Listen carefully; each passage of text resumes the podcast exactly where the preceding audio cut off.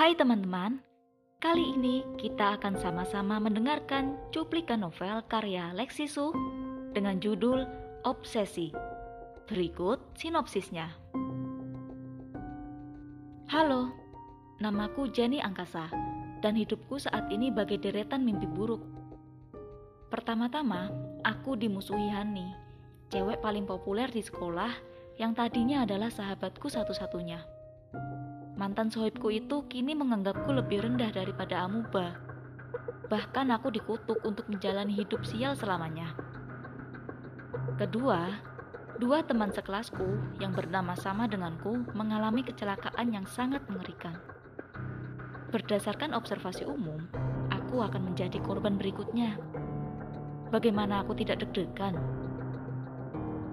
Ketiga, aku mulai uring-uringan tinggal di rumah yang telah kudiami selama enam tahun terakhir. Memang sih, kabarnya rumahku dihantui oleh wanita bergaun putih dan berambut panjang, serta anak perempuan kecil. Tapi selama ini kami hidup berdampingan tanpa saling mengganggu kok. Kini mendadak beberapa kejadian aneh muncul di rumahku. Apa yang terjadi sebenarnya? Benarkah penyebab semua masalah ini adalah hantu-hantu masa lalu? Atau gara-gara kutukan Hani yang ternyata manjur banget? Atau mungkin ada misteri lain di balik semua ini?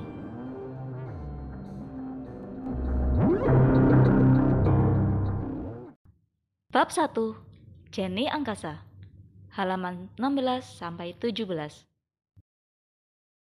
Dasar sirik, gerutu Hani sambil membalikkan badan ke belakang. Bener nggak, Han? Han yang dipanggil Hani bukanlah dirinya sendiri. Hani tidak seculun itu. Tidak seperti aku yang kadang-kadang bicara sendiri dan memanggil diriku Jen. Yang dipanggil Hani adalah Johan, cowok pendiam dan penyendiri yang duduk di belakang kami. Seandainya aku disuruh menunjuk siapa yang paling pantas memerankan dokter Frankenstein yang gila itu, calonku cuma satu, Johan. Cowok tinggi kurus itu punya aura yang mengerikan. Rambutnya panjang, awut-awutan, dan rada berminyak. Berbeda dengan kebanyakan A B G yang lebih memilih lensa kontak, Johan mengenakan kacamata dengan gagang yang pernah patah tapi disambungnya kembali dengan band-aid. Dan alasannya bukan karena dia miskin. Dengar-dengar, dia malah berasal dari keluarga kaya raya. Bibirnya selalu menyunggingkan senyum misterius. Seolah-olah, dia tahu sesuatu yang tidak diketahui oleh kami semua. Anehnya, Hani senang bergaul dengan Johan, yang terang-terangan menunjukkan bahwa dia memuja Hani. Bukannya aku suka pilih-pilih teman, tapi sebagai cewek yang tidak punya banyak kelebihan, aku menerima siapa saja yang mau berteman denganku. Tapi, ini Hani yang kita bicarakan. Banyak cowok yang rela membunuh untuk menjadi tempat curhatnya. Namun yang dipilihnya adalah Johan yang bermuka seram. Suatu hari, karena penasaran, aku menanyakan hal itu pada Hani. Tapi Hani cuma menyahut dengan polos. Yah, itu namanya kasus Carti. Sebagai cewek beken, gue harus melakukan sesuatu yang bikin semua orang mikir bahwa gue punya sisi tak terduga. Yah, temenan dengan Johan adalah sisi gue yang tak terduga. Oke, aku tidak mengerti soal begituan, tapi aku setuju bahwa berteman dengan Johan adalah sisi Hani yang tak terduga. Iya, angguk Johan menanggapi pertanyaan Hani. Jenny emang nyebelin banget.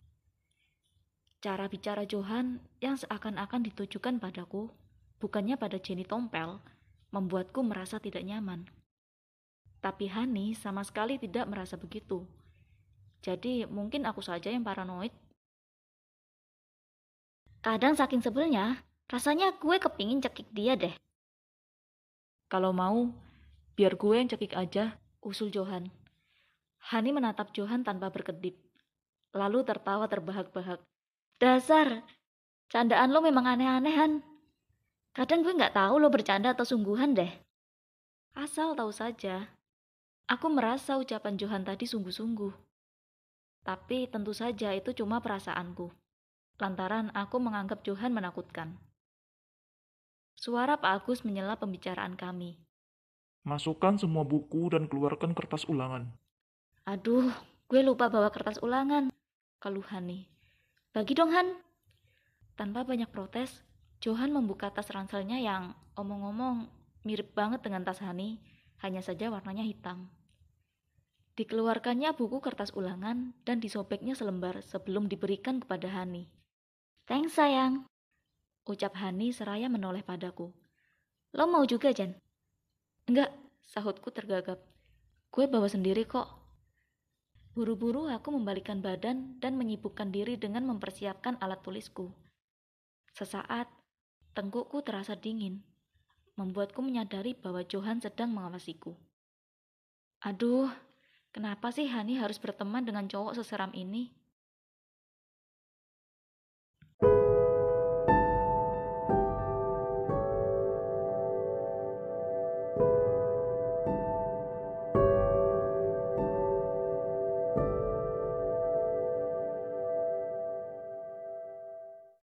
Bab tujuh, Jenny Angkasa, halaman tujuh puluh tujuh sampai tujuh puluh delapan. Kami semua, terutama cewek-cewek yang sedang berada di lapangan voli, cowok-cowok di kelasku sedang main basket indoor, langsung ditanyai oleh polisi. Bukannya kami semua jadi tertuduh, toh tak ada satupun di antara kami yang tahu di mana letak tali rem. Pertanyaan yang kami dapatkan terutama mengenai orang-orang asing di sekitar sekolah kami. Apakah ada yang bersikap mencurigakan? Siapa kira-kira yang dendam pada Jenny Bajai? Jujur saja, sebelum kejadian ini, kurasa banyak orang di sekolah kami yang mengharapkan Jenny Bajai mendapat celaka atau semacamnya. Tapi aku yakin tak ada yang cukup gila untuk benar-benar mencelakai dia. Dan terakhir, dengan absennya Jenny Bajai, kini aku harus sebangku dengan Jenny Tompel. Aku tidak mengada-ngada, tapi kurasa hal ini bisa disebut sebagai musibah juga. Sebagai teman sebangku Jenny Tompel, aku tahu dua hal yang tidak diketahui orang-orang tentang Jenny Tompel. Hal pertama, Jenny Tompel ternyata suka menyusun teori-teori bikinan sendiri. Sebelum masalah tali rem itu ketahuan, dia bilang Jenny Bajai selalu yakin bahwa sopirnya sangat membencinya, sampai-sampai ingin membunuhnya. Dan kali itu, saking tidak tahan dengan Jenny Bajai, sopirnya nekat mengorbankan diri supaya Jenny Bajai bisa menutup mulutnya untuk selama-lamanya. Setelah masalah tali rem ketahuan, Jenny Tompel bilang, sopir Jenny Bajai suka kebut-kebutan karena dikejar-kejar lintah darat. Pada akhirnya, lintah darat itu menemukan sopir Jenny Bajai dan membunuhnya sebagai contoh bagi orang-orang yang tidak mau membayar utang. Jenny Bajai, menurut Jenny Tompel, hanyalah collateral damage. Waktu kutanya apa itu collateral damage, Jenny Tompel langsung membuka buku fisika seraya berlagak tidak mendengarku. Hal kedua, yang tidak kalah mengerikan dibanding hal pertama adalah setiap teman sebangku Jenny Tompel ternyata diwajibkan untuk memanggilnya Jilai. Dulu, Jenny Bajai memanggilnya Jilai. Kini aku juga harus melakukannya. Jujur saja, aku merinding setiap kali menyebut nama Jilai. Tapi Jenny Tompel langsung menjalankan aksi mogok bicaranya kalau aku memanggilnya Pel. Jadi terpaksalah aku menggunakan panggilan Jilai yang terlalu imut bagi Jenny Tompel. Bisa diduga, duduk bareng Jenny Tompel bagaikan siksaan neraka bagiku. Waktu duduk dengan Hani, aku memang tidak banyak bacot. Tapi Hani mengimbanginya dengan memberiku percakapan yang ringan dan menyenangkan. Tentang cowok-cowok yang sedang mengejar-ngejarnya. Tentang mode yang sedang ngetren saat ini. Tentang toko aksesori yang baru buka di mall. Kini yang kudengar hanyalah teori-teori busuk Jenny Tompel, ditambah dengan ucapan-ucapan siriknya tentang cewek-cewek yang membuatnya iri. Membuatku ingin sekali berlutut padanya sambil memohon-mohon, hentikan, please hentikan sekarang juga. Terkadang aku bertanya-tanya, apa dosaku sampai-sampai aku harus menjalani kehidupan seperti ini? Kadangkala aku berharap Tompel Jenny Tompel cokot saja. Satu-satunya hal menyenangkan yang terjadi belakangan ini hanyalah kedekatanku dengan Tony. Bukannya kami jadi dekat-dekat amat. Sebenarnya, Sejak obrolan kami di lantai dua setelah dia memutuskan hubungannya dengan Hani, kami tidak pernah saling bicara lagi. Dan bukan itu saja, aku menghindarinya habis-habisan. Dalam pikiranku, aku masih berharap untuk perbaikan dengan Hani. Dan so akrab dengan Tony akan membuat harapan itu menjadi hal yang mustahil. Di sisi lain, kurasa Tony juga merasa bersalah karena sudah membuat retak persahabatanku dengan Hani. Karena dia tidak pernah mendekatiku lagi. Mungkin inilah yang terbaik bagi semua orang.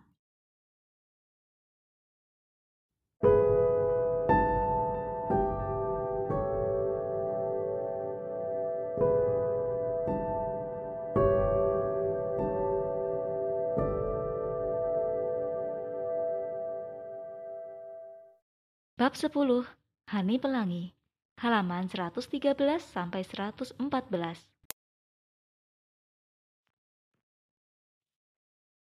Jenny! Pikiranku langsung buntu saat melihat Tony mendekat. Sampai saat ini pun aku masih tidak bisa melupakan cowok sialan itu.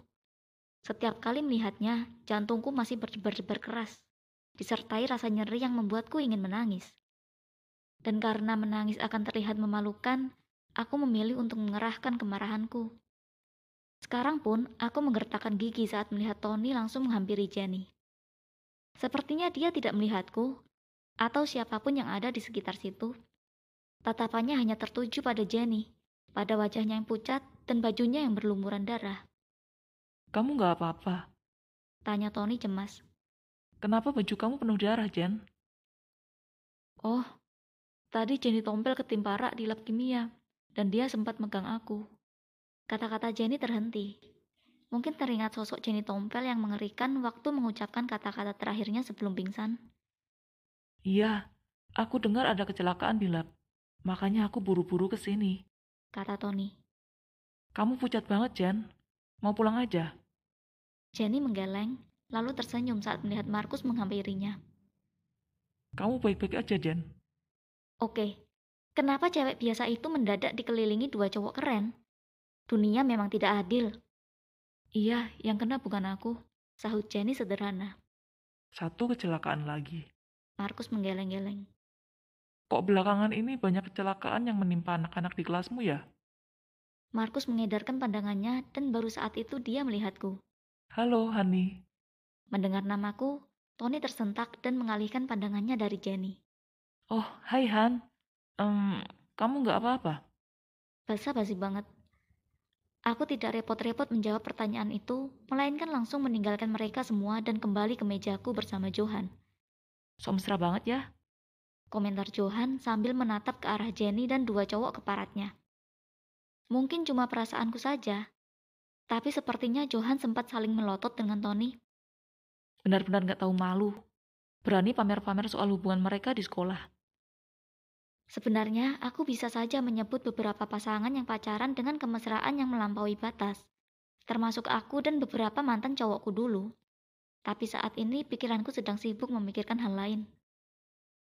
Apa betul kata Jenny Bajai, bahwa semua kecelakaan ini gara-gara aku? Jujur saja, aku percaya soal kutukan.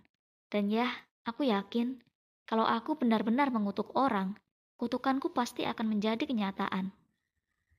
Aku ingat waktu aku memutuskan persahabatanku dengan Jenny, aku benar-benar marah dan benci padanya. Bisa jadi... Astaga, akulah yang menyebabkan semua kecelakaan-kecelakaan ini.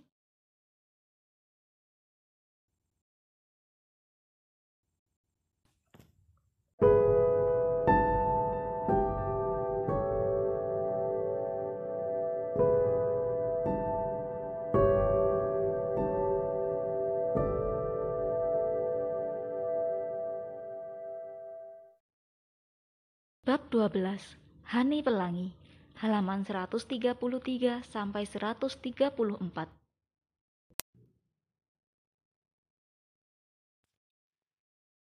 Johan, panggilku saat aku sudah tiba di depan pintu rumah. Karena tidak ada sahutan, aku mengintip-ngintip ke dalam rumah. Tidak ada tanda-tanda kehidupan. Masa sih aku harus menunggu di luar sini? Dengan kesal, aku menekan handle pintu dan sedikit mendorongnya. Pintu itu langsung terbuka. Kenapa Johan tidak mengunci pintu depannya? Johan! Seharusnya aku langsung pergi saat tidak ada yang menyahutku, karena itu berarti Johan masih belum pulang. Tapi, kekeras kepalaanku membuatku tidak berniat pergi tanpa hasil. Dan karena aku terbiasa berbuat seenaknya, bukannya menunggu di depan, aku malah langsung menyelonong ke ruang belajar Johan. Tentu saja di sana tidak ada siapa-siapa. Aku duduk-duduk di depan meja belajar Johan sambil mengernyit melihat betapa joroknya tempat itu. Aku tahu banyak cowok yang tidak bersih-bersih amat. Seperti Tony misalnya, yang hobi mengenakan seragam dekil. Tapi Johan benar-benar keterlaluan. Sepertinya cowok itu tidak mengenal konsep tempat sampah. Kertas-kertas berserakan di meja dan lantai. Piring-piring bekas makanan tampak sudah mengerak. Botol-botol minuman kosong di mana-mana.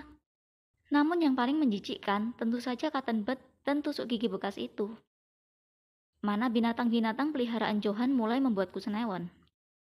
Oke lah, hamster dan kelinci memang binatang yang imut. Tikus putih, kalau tidak dibiarkan berkeliaran dan memanjati tubuh kita, juga kelihatan cukup lucu. Burung beo, terutama yang sering meneriakkan namaku, jelas sangat menarik. Iguana, aku tidak tahu apa lucunya. Tapi dengar-dengar banyak orang yang suka memelihara binatang itu. Sedangkan kadal, meski sama sekali tidak lucu dan tidak populer sebagai binatang peliharaan, tetap saja masih bisa ditolerir. Tapi ular? Aku benar-benar tidak mengerti orang yang suka memelihara ular. Kecuali orang-orang yang menggunakan binatang itu untuk membuat pertunjukan dan mengumpulkan uang. Kalau cuma sebagai hiasan, rasanya terlalu berisiko. Habis, binatang itu kan bahaya banget. Kalau sampai dia mencaplok kita dengan gigi taringnya yang penuh bisa itu, dalam waktu singkat kita sudah harus dilarikan ke rumah sakit. Atau kita bakalan menuju alam baka. Seandainya tidak berbisa pun, binatang itu hobi melilit kita. Bisa remuk tulang kita dibuatnya. Aku melirik salah seekor ular yang cukup besar. Gila, sepertinya tubuhnya lebih besar daripada lenganku. Dan lebih panjang pula. Saat mata kami bertemu, ular itu langsung menjulurkan lidahnya. Ah, menakutkan banget. Aku mengalihkan perhatianku dari si ular dengan mulai membuka-buka laci meja yang semuanya penuh banget. Tidak ada yang menarik, selain kertas-kertas lagi dan buku-buku pelajaran lama. Oh sial, laci terakhirnya macet. Semoga aku bisa membenarkannya. Kalau tidak, bisa-bisa ketahuan aku membongkar-bongkar barang Johan. Aku berjongkok di depan laci itu dan mengeluarkan laci itu dari tempatnya. Pada saat itulah, aku melihat selembar kertas yang terselip di bagian dalam laci. Bukan, bukan kertas, melainkan selembar foto. Tanpa berpikir panjang, aku mengambil foto itu dan nyaris menjerit melihat isi foto itu.